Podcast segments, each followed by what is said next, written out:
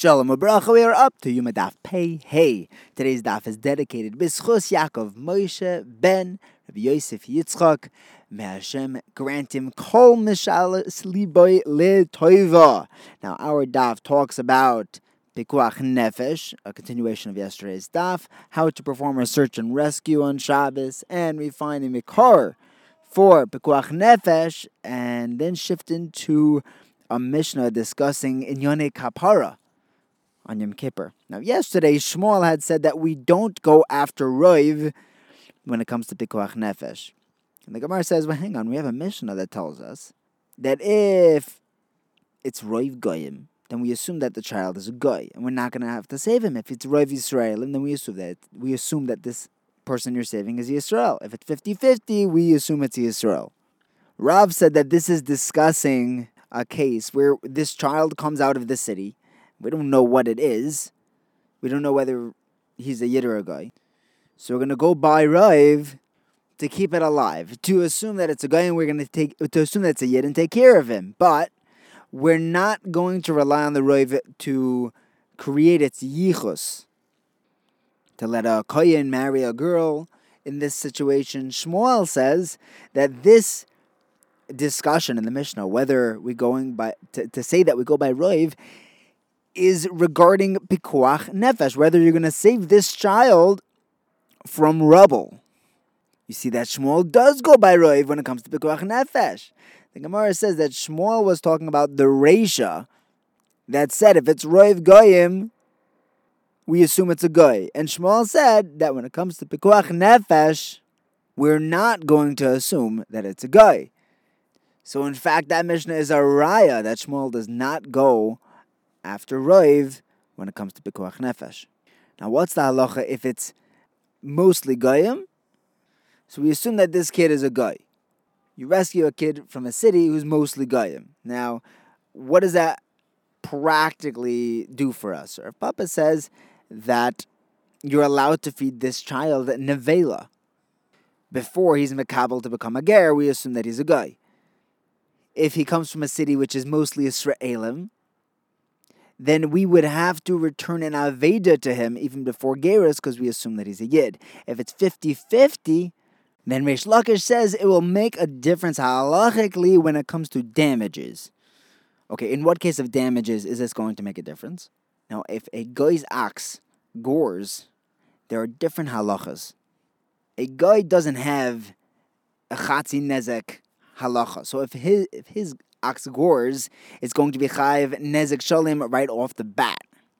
Now, if my ox gored his ox, then I'm not going to be chayiv unless he proves that he's a Jew. But if his ox gored mine, then he's definitely chayiv half as a Jew. That second half, that nezek shalim din, I would need to bring a raya in order to get a full claim. I would need to prove that he's not Jewish before his gerus. Now, when our Mishnah says that if a mapilas falls on someone on Shabbos, you're allowed to get him out, it was a triple suffix. And we still get him out on Yom Kippur on Shabbos. Even if there's a suffix, first of all, there's a suffix whether he's in there, whether there's anyone there. Second of all, there's a suffix whether he's alive or dead. And third, even if he is alive, there's a suffix whether he's a Jew or a guy. And yet we are still going to fish him out for Pikuach Nefesh. Now, if you find that there is a body in there and he's alive, you take him out. Now, isn't that Pashut? Well, you would even take him out if he wouldn't make it to next Shabbos. You see, one of the reasons why we are over Shabbos for Pikuach Nefesh, Doicha Shabbos, is because it's better that he should keep, that we should be over one Shabbos so that he could keep many Shabbos. But if this guy won't make it to next Shabbos, maybe we shouldn't save him. No, even those few hours, he can do a tremendous amount of mitzvahs and get schar. Even if it's just schar of being in tzar, we're, we are mechal Shabbos to keep this person alive even for a little bit. If the person is not alive, if they find a corpse in the rubble, then you leave him there, and we do not do, do further chal Shabbos. We wait till Moser Shabbos to get him out.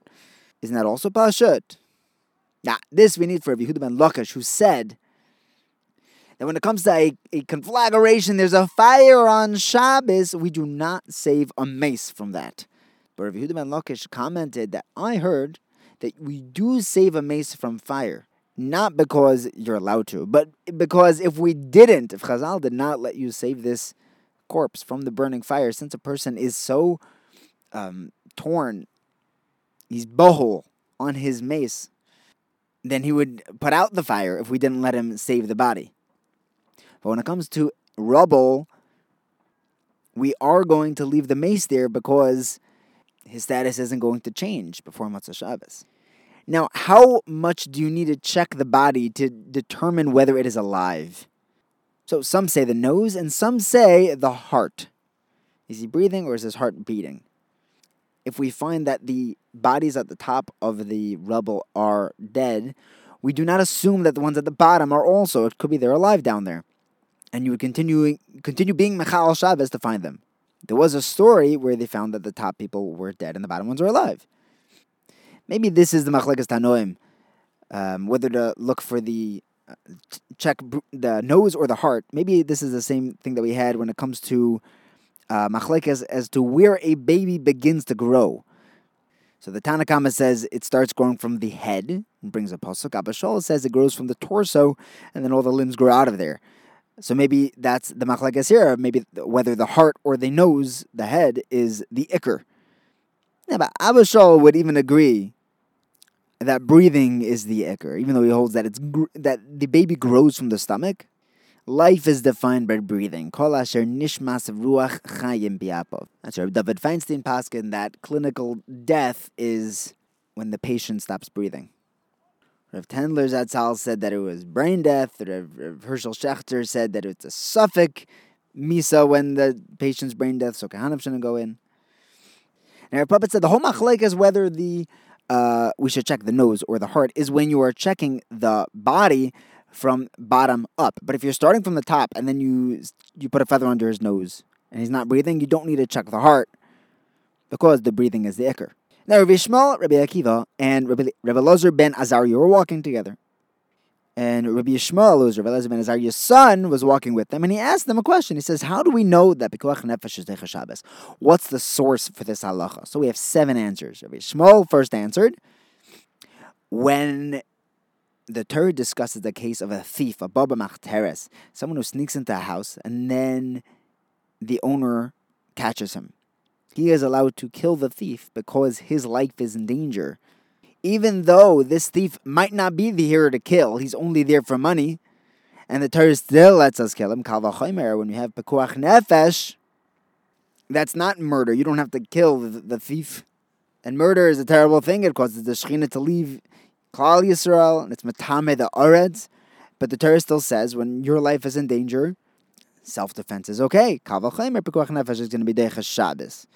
Next, Rabbi Akiva answered that when a murderer is a kohen, then we prevent him from doing the avoida, and we bring him to din to uh, pay for his deeds.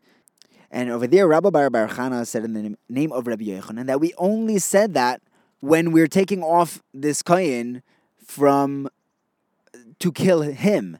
But if there is someone on death row and this Kayin has Eidos that can save the person's life, then even if the Kayin had already begun the Avodah, we interrupt the Avodah to save this life. And over here, it's only a suffix whether he'll be able to save this life. And we stop the Avodah. And Avodah is Doicha Shabbos, so Kavachomer, we would do Pikuach Nefesh Vadai to, to be Doicha Shabbos. Rabbi Lozer had a third answer, and he says, well, Mila is Daicha Shabbos, and Mila is only one of the Ramachevarim, the 248 limbs in a person's body. Kavachomer, you would save an entire body on Shabbos, even if it would be Daicha Shabbos. Now, the fourth answer was given by Rabbi Yossi Rabbi Huda, and he says that when the Pasuk says, Es Shabsoi Tishmoiru, you should guard my Shabbos. It first says ach as shabsei said tishmeru, and this ach is excluding pekuach nefesh. That pekuach nefesh would be a case where you wouldn't guard Shabbos. It breaches that Shmirah Shabbos. The fifth answer is given by Rabbi Yonasan ben Yosef, he brings the pasuk talking about Shabbos, that Shabbos is ki hilachem. Shabbos is for you. It's given over to us, and not that we should be swallowed up, that a life should be lost because of Shabbos. The sixth answer is given by Rabbi Shimon ben Menasya, and he learns from the pasuk of Vishamru v'nei Shabbos that we should be doicha one Shabbos, so that this person who we save can be shemer many Shabbos. The seventh answer is given by Rav Yehuda Omar Shmuel, and he says that if I was there by this conversation, I would have said an answer which was better than everyone else's, because the Torah says simply "V'chai behem," you should live by the Torah, and not that we should be dying by the Torah. In fact, Rabbah comes along and is doicha every single answer, because they were all talking about an an element of vadai, where it's vadai pekuach nefesh. The Baba Machteres, the thief, knows that if the person he's stealing from defends his wealth, he's going to have to kill him. Maybe that's why you should kill him. But Rabbi Akiva's case of taking down the kohen to give edus, we would do that when he vadai has testimony that would save the person's life, but Suffolk maybe not. However, the final answer given by Rabbi Yehuda Mar Shmuel of v'chai would apply even by a Suffolk. This is what Chazal mean when they say that one hot pepper is sharper than a basket of gourds. That his answer was so good. Bohem, it outweighed the other six answers. Now, we move on to a Mishnah that talks about Kapara on Yom Kippur. Now, Achatas and an Asham Vadai supply Kapara to the person who did the wrongdoing.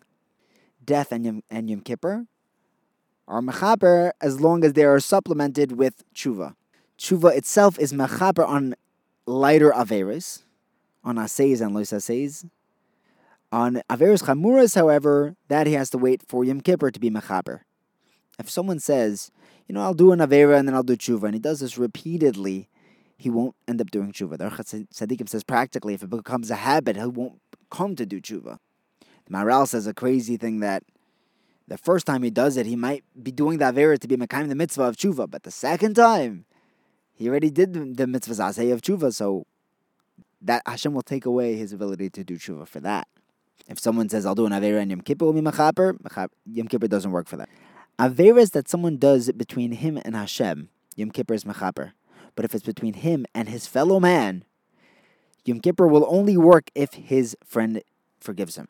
Rav Elazar ben Azariah darshaned from the pasuk Mikol Chato Seichem Lefnei Hashem Titoru that Averas that are between you and Hashem, Yom Kippur is Mechaper, but Ben Adam Lachaveroi, we need to ask Mechila. Rabbi Akiva said, Ashreichem Yisrael. How awesome is it, our, our Klal Yisrael, because their Father in heaven is Metaher them. Right? The Pasuk says, V'zarakti alecha mayim tahim utahartem. And it says, Mikveh Yisrael. Just like a mikveh is Metaher Tome people, the HaKadosh Baruch Hu is Metaher Yisrael. Now the Gemara begins by saying that an Asham Vadai is mechaper, but an asham taloi is not. But why not? Asham taloi also has the word kapara written with it in the psukim. Well, asham vadai provides a complete kapara, while the asham taloi is a means of protection from any yisurim until he realizes what his avera was, and then it can bring a chatas. Additionally, we can answer that the other kapanas, asham vadai, once they're brought the kapara is over. But in Asham Talui, there's more kapara afterwards. The Mishnah says that if someone is chayiv, achatos, and an Asham Vadai, even if Yom Kippur passes, they're still chayiv. But in Asham Talui, Yom Kippur wipes away that chiyuv, and now he's potter from bringing that Asham Talui. How exactly this works is explained in Krisos and Chafayim. Thank you for learning with me. Have a wonderful day.